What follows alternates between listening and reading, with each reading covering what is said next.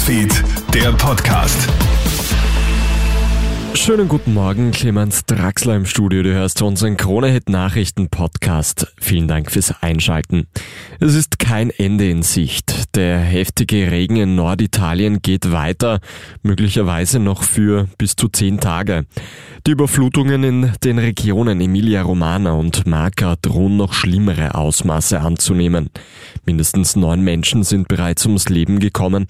Auf Bildern und Videos sieht man Wassermassen, die beinahe Dächer erreichen. Betroffene müssen mit Booten und Hubschraubern gerettet werden. Insgesamt 24 Gemeinden mussten bereits evakuiert werden.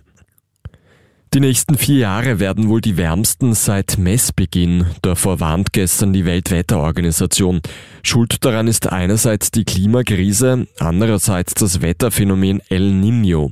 Die heißen Temperaturen werden Auswirkungen auf die Gesundheit, die Nahrungsmittelsicherheit, Wasservorkommen und die Umwelt haben, warnt die Weltwetterorganisation.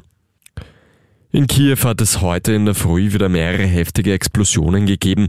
Im gesamten Land gibt es Luftalarm. Die Menschen sollen in Schutzbunker flüchten.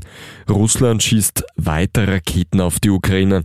Angaben über Opfer gibt es derzeit noch keine. Inter Mailand gegen Manchester City. So lautet das Champions League Finale 2023. In einem sehr einseitigen Duell setzen sich die Citizens gestern Abend mit 4 zu 0 gegen David Alaba und Real Madrid durch. Manchester City dominiert das komplette Spiel und lässt Real streckenweise keine Chance.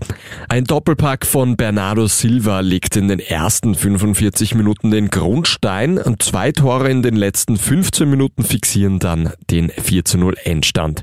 Das Finale zwischen Manchester City und Inter Mailand findet am 10. Juni in Istanbul statt.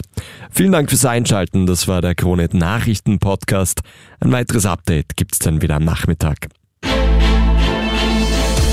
Krone Hits, Newsfeed, der Podcast.